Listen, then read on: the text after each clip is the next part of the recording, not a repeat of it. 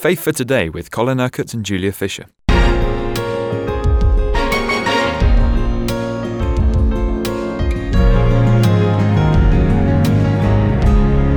This week, you are explaining to us about God's love.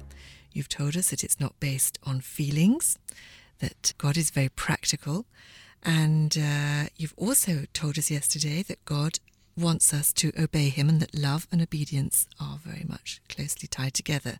But today you're going to explain, Colin. We know that God loves us because He has demonstrated His love to us. Now, how? Yes, I've, I've pointed out that nearly everywhere in the New Testament, in the Gospels, in the Epistles, the love of God is spoken of historically. God has loved us. He's demonstrated His love in what He's done for us. And we were seeing yesterday that supremely He has done that in sending His Son, first of all, and then in Jesus Himself giving His life for us on the cross.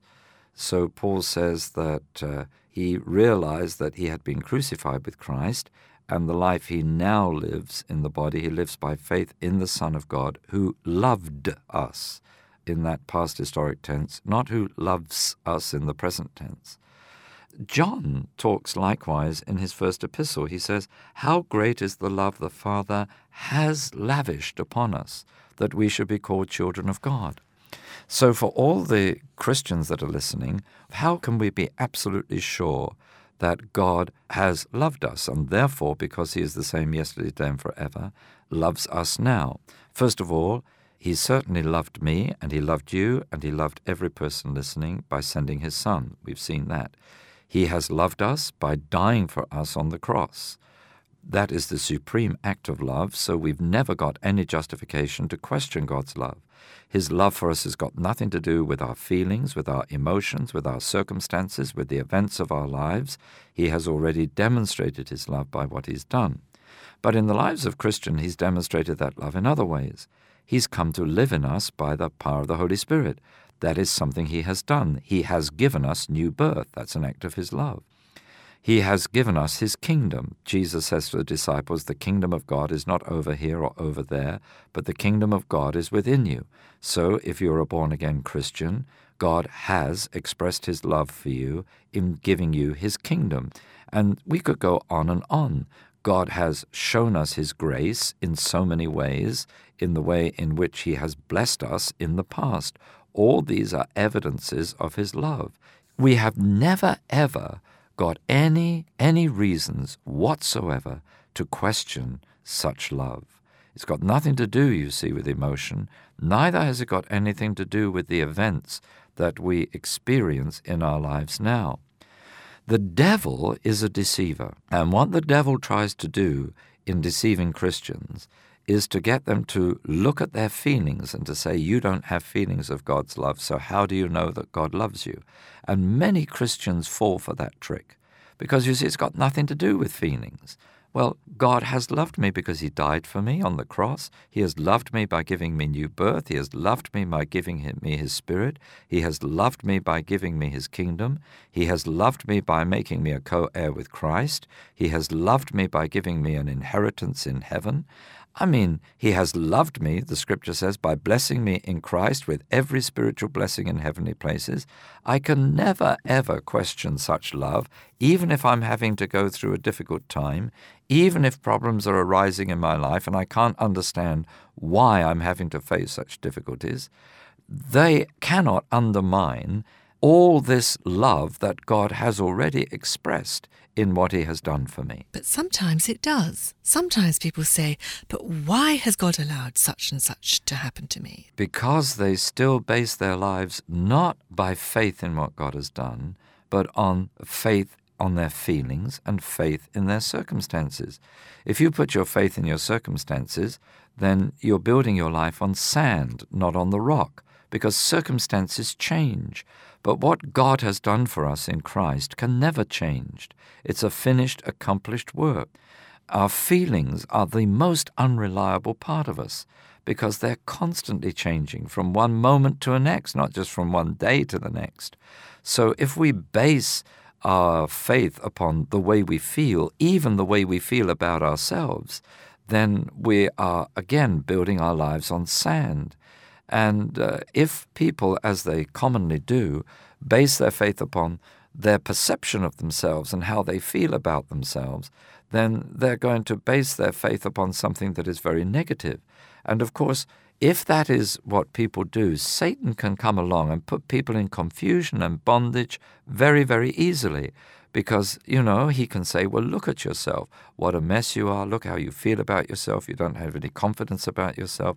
How can you question that God loves you? And people, uh, how, how can you think that God loves you? And people, you see, they fall for this. It's the oldest trick in Satan's book, but still people fall for it. They say, oh, yes, I'm such a mess. And oh, I have all these negative feelings. And yes, there's all these difficulties in my life. Oh, perhaps God doesn't love me. And, and you see what Satan has succeeded in doing is getting their eyes off of the truth, off of the evidence of God's love. Well, He loved you by giving you life. He loved you by sending His Son for you. He loved you by dying on a cross for you. He loved you by giving you new birth. He loved you by coming to live in you by the Holy Spirit. As John said, He has lavished His love upon you. He has given you every spiritual blessing in heavenly places. You can't even question or doubt such love. What we have to do is to learn to base our lives upon such love so that when the problems arise, when the difficulties arise, we believe in the love of God and that God, in His love, will get us through those difficulties. But we'll never get through the difficulties, we'll never learn to overcome if we look at the problems and begin to question God's love. What we need to do is not question His love, but base our lives upon the very evidence of that love in what he has already accomplished for us. All right, so you've explained to us that God's love is shown in his actions. You've given us the evidence of God's love for us. So, what sort of response does God look for in us? That we love him and we love one another in the same way. We saw on Monday that uh, Peter could only say to Jesus that he loved him with human love because he had not yet received the Spirit. But once we have received the Spirit, Paul says God has poured his love, his love, his agape love, into our hearts. Now, if we have his agape love in our hearts, then you see our love for one another, for our brothers and sisters in Christ, uh, in the body of Christ, is not based upon emotion. Now, we might feel emotional towards some people who are very close to us, but our relationships within the church are not to be based upon emotion. That just as God's love for us is based upon what He does for us, so His our love for others is based upon the way we bless them, serve them, give to them, lay down our lives for them, encourage them. It's agape love is love in action, not love in emotion. That's what I'm saying. And so God wants his love, His agape love, to be expressed in, our lives, first towards Him. That we don't, we don't just say we love Him, but we express that love in action. And Jesus says the way you express that love in action is by obeying what He tells us to do. If you love me, you will obey uh, my commandments. But also, we express that agape love in action by loving other people, by what we do, by serving them. And not only in the body of Christ, but you see, we reach out to to uh, heal the sick. We reach out to feed the the naked and to uh, and the hungry and the starving, and, and to reach out to those that are in prison, and doing all those things that Jesus advocates. You see, that that it's love in action. And so the, the real question that every Christian has to face is not how do you feel about God, but what are you doing with your life? Are you actually expressing love for God in the way in which you obey Him?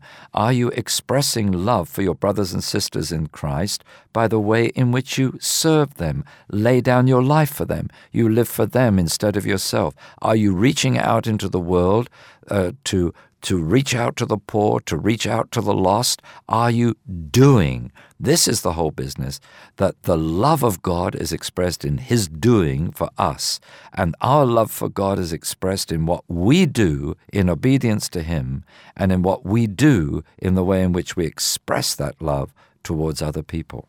Actually, you know, Colin, loving your neighbour as yourself is quite a tall order, isn't it? Because sometimes we are living cheek by jowl with people that we just don't like. Nobody is saying that love is easy. But what God does, you see, is He puts His love within us by the Holy Spirit to enable us. So, whereas our human love is very unreliable because emotions are very unreliable. Sometimes we feel like loving people, sometimes we don't. Sometimes we we we feel like um, uh, facing up to the responsibilities of whatever needs to be done to love people, but on many occasions we want to opt out, and that's the frailty of human love. But the agape love of God that He has put within us by the Holy Spirit is a, a, a continual love. It's a reliable love. It's a faithful love. It's love that isn't dependent upon feeling and emotion. So God has equipped us always to be able to love our neighbor and to be able to love our brother and to be able to love God by obeying Him. Because God has not given us a spirit of fear, but of power and of love and of a sound mind. So we can make the right decision with our mind, not listening to our emotions, but listening to what God is wanting us to do. And we have the spirit of power and the spirit of love within us operating together to enable us to do that. So, actually, as Christians, we've never got any excuse. We can't say, Lord, I don't have enough love. You can say that humanly, Lord, I don't know how to love this person with my human love, but I thank you that you have put your love within me by the Holy Spirit. So I can trust you to enable me and to equip me to love this person in your name and for your sake. You've been listening to Faith for Today, presented by Julia Fisher. This program is sponsored by Kingdom Faith. For further information, visit our website, kingdomfaith.com.